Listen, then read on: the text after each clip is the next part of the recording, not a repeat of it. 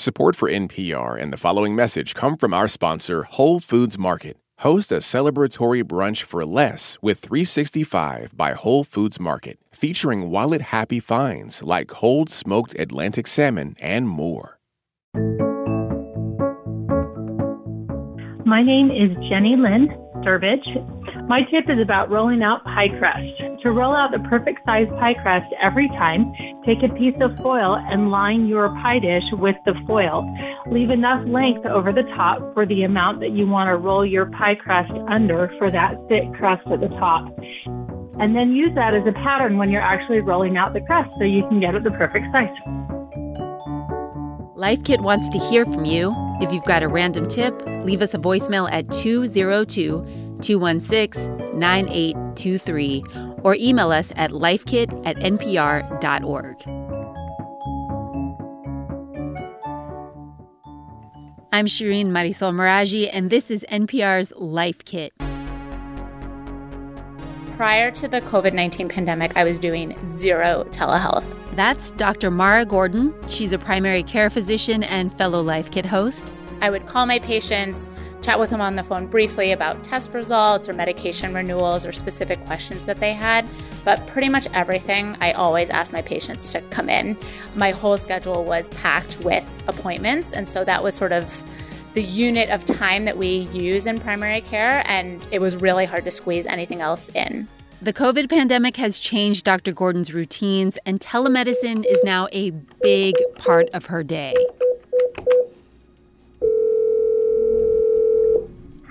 Hello?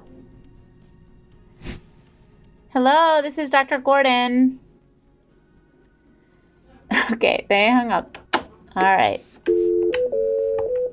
Dr. Gordon's a lot more familiar with the ups and downs of phone and video visits with her patients, and she's here to share some tips on how to get the most out of your telehealth appointments. We're going to cover everything from how to prep for an appointment to what sort of equipment you might want to have at home.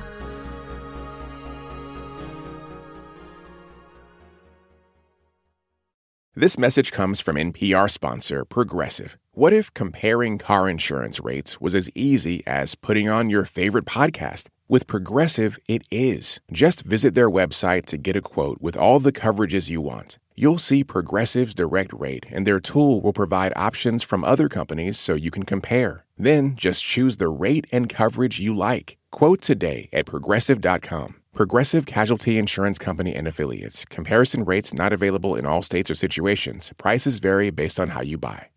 Support for NPR and the following message come from our sponsor, Whole Foods Market. Host a celebratory brunch for less with 365 by Whole Foods Market, featuring wallet happy finds like cold smoked Atlantic salmon, mini quiches, organic everything bagels, and more. Plus, visit the floral department and jazz up your table with a beautiful bouquet of big, bright, sourced for good flowers. When the brunch has to be perfect and delicious, go to your local Whole Foods market. All right, Dr. Gordon, let's start with the basics. When we say telehealth, what exactly does that mean? So, telehealth means having a doctor's appointment over the phone or over video chat. It's something that some doctors offered and some people were able to take advantage of prior to the coronavirus pandemic, but it was not really in widespread use prior to a month or two ago. So it is it's pretty new. What sorts of things can patients use telehealth for? Things that it's good for, things that telehealth is good for.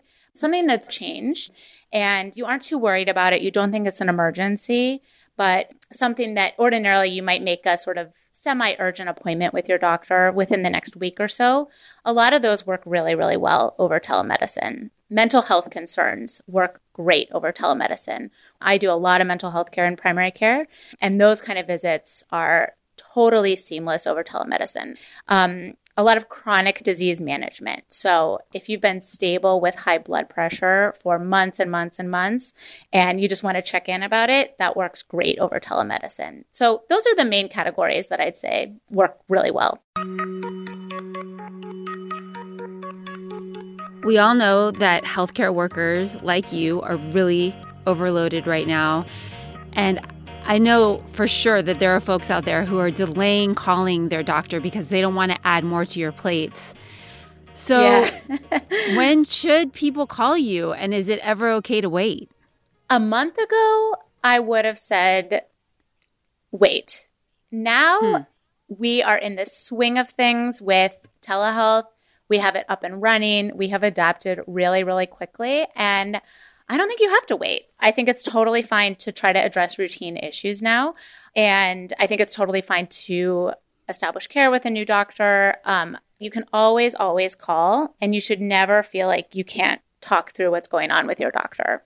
I think the question rather should be not, you know, should you call, but the question should be, should you choose one of three options, which is do a telehealth appointment? Should you do an in person appointment? Or should you schedule an in person appointment for a couple months in advance? So, how do you decide which one's best? So, a good rule of thumb is that if you have a problem that's been going on for years and you have a good treatment plan for it, um, those kinds of visits can generally be delayed. So, for example, if you have uh, high blood pressure, but it's really well controlled on medicines, um, you just need a renewal on those medicines. That's the kind of thing you can delay. Your doctor is going to want to see you and talk about it, but that could probably wait a couple months. Check in with your doctor just to make sure that it truly is as stable as you think it is. But many of those can safely be delayed for a couple months.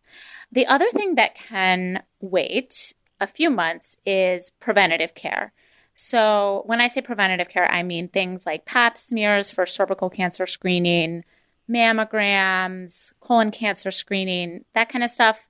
I'd say it can wait a couple months, but not too long. You should always call your doctor if you have questions about it, but I would say a lot of those types of preventative procedures can safely be delayed. For acute concerns, acute concerns mean things that are new, unexpected. Those we can break up into two categories um, things that need to be addressed in person and things that can be addressed via telemedicine. You know, emergencies are still emergencies, right? So if it's the kind of thing that you would go to the emergency room for, you should definitely still go. I have a lot of patients who are calling me who feel afraid to go into the ER, and there's some new data coming out about people who are dying of um, heart attacks because they're afraid to go into the ER during the coronavirus pandemic. There's a lot of em- emerging research on this, and if you're having an emergency, if you're having a heart attack, if you can't breathe, if you're worried you're having a stroke, you know, all these types of things that would make you get up, go to the ER in the middle of the night, you really still should. Because even though, you know, the risk of, of exposure to COVID 19 still exists, the ER is still the safest place in a true emergency. Okay, so if the decision is made that telehealth is the best option, how can you effectively advocate on your behalf in a telehealth appointment? So I always say that for any visit, telemedicine, not telemedicine, you should always have a list because primary care appointments are just too short. This is just a reality. Most of them are almost usually 15 minutes long. So you need to really carefully choose one or two topics that you want to make sure you thoroughly address with your doctor rather than getting distracted by lots of different topics that you sort of don't fully address and then you leave sort of thinking, what did I accomplish, right? I think this is especially important for telehealth because I've, I've noticed this in my patients that it seems like it's hard for people to sort of keep track of their train of thought.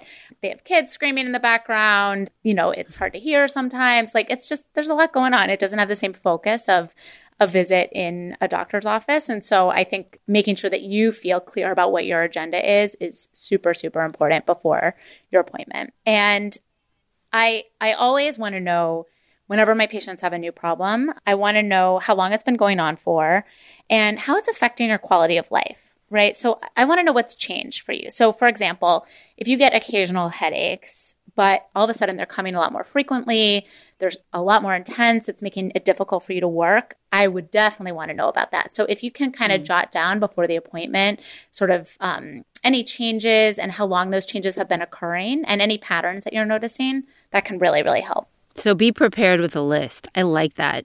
I've never done that. Always, always, always be prepared with a list, right? Um, and and write down questions too. So, right, you may want to address headaches, but then you might also have like a nagging question about a blood test that your doctor had ordered a couple months before. Just you know, make sure that you don't forget anything. That's all I would say. Dr. Gordon, you say patients should make tech work to their advantage in these telehealth visits. What do you mean by that?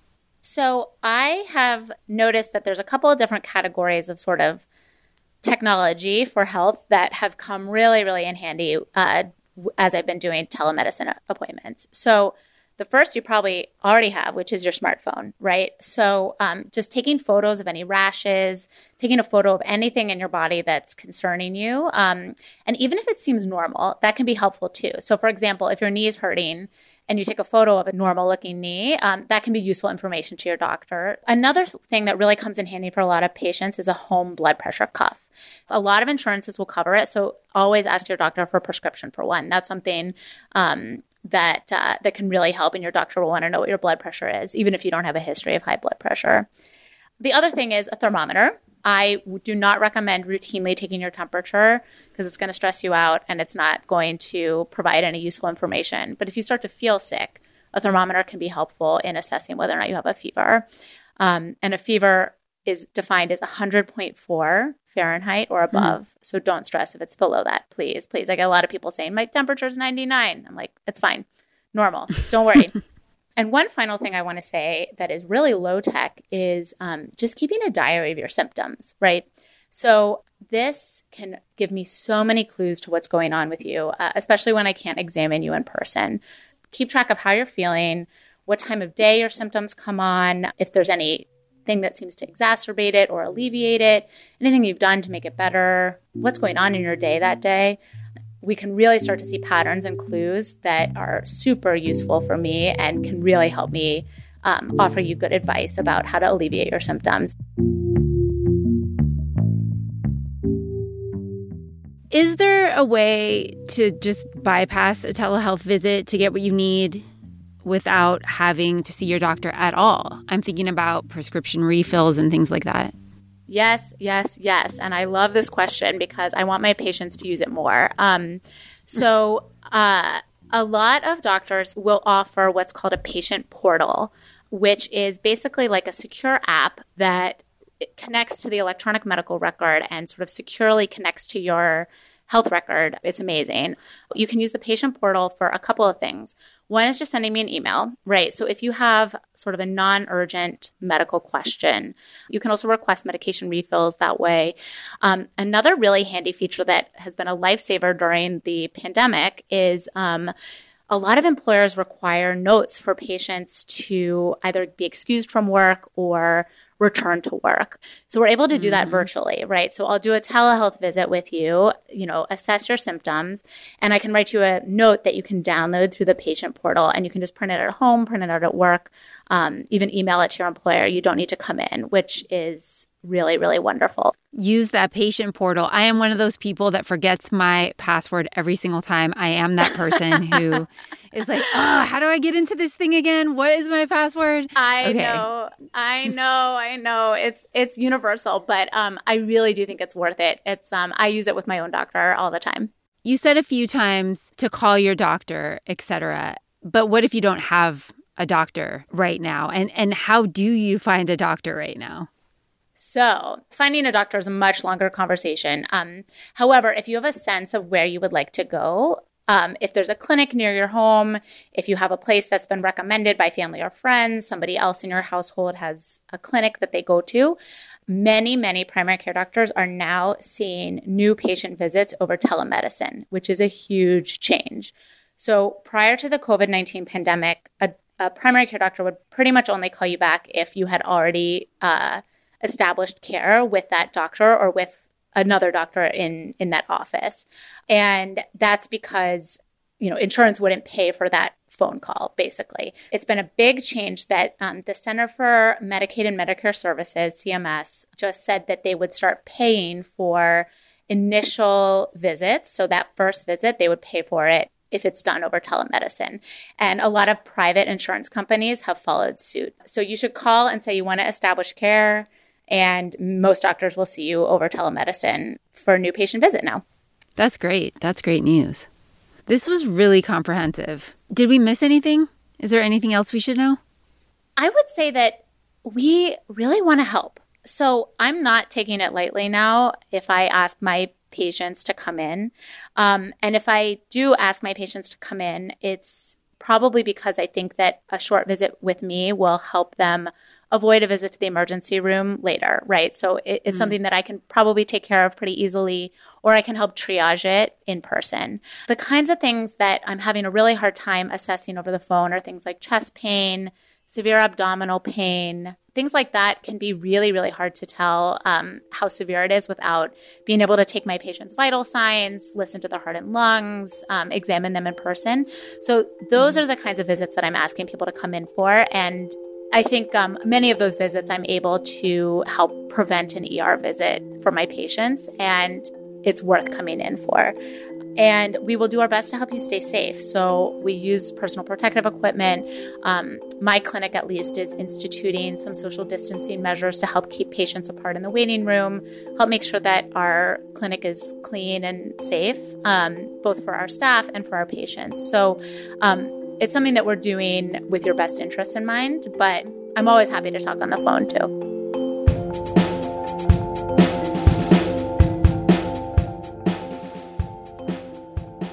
All right, Dr. Gordon, I'm going to tick through some of the big takeaways from this conversation. Number one, if you don't have a doctor, get one. Yes, we really want to hear from you. I've had so many new patients establishing care, and there is no time like the present. Number two, emergencies are still emergencies. Even though the coronavirus pandemic is very scary to many of my patients, if you're having a true emergency, a hospital is still the safest place for you. If you're not sure if you need an appointment, just ask. Three, prepare for your telehealth visit. Please make a list before your appointment. It will definitely help keep you focused during a short visit with your doctor. And Keep a diary of your symptoms too. Four, use tech to your advantage. If you have any equipment that your doctor has told you to use, uh, use it and take note of the readings. So that would be something like a home blood pressure cuff, a glucometer, a scale, even your smartphone. You can use it to take photos. Photos, photos, photos, definitely. And five, don't forget your doctor is there for you. If you have any questions, you should not hesitate to call. We really do have your best interests in mind, and we really want to keep you safe.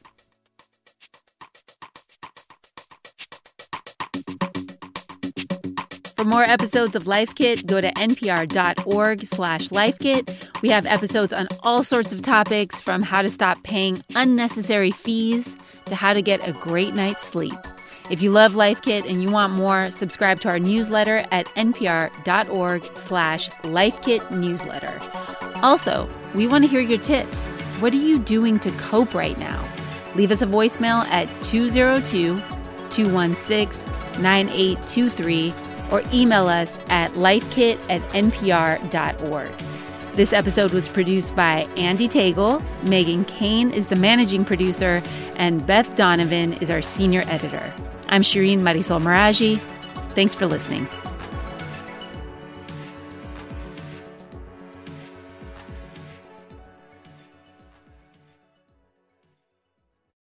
This message comes from NPR sponsor Discover. Tired of not getting a hold of anyone when you have questions about your credit card? With 24 7 live customer service from Discover, everyone has the option to talk to a real person. Limitations apply. See terms at discover.com/slash credit card.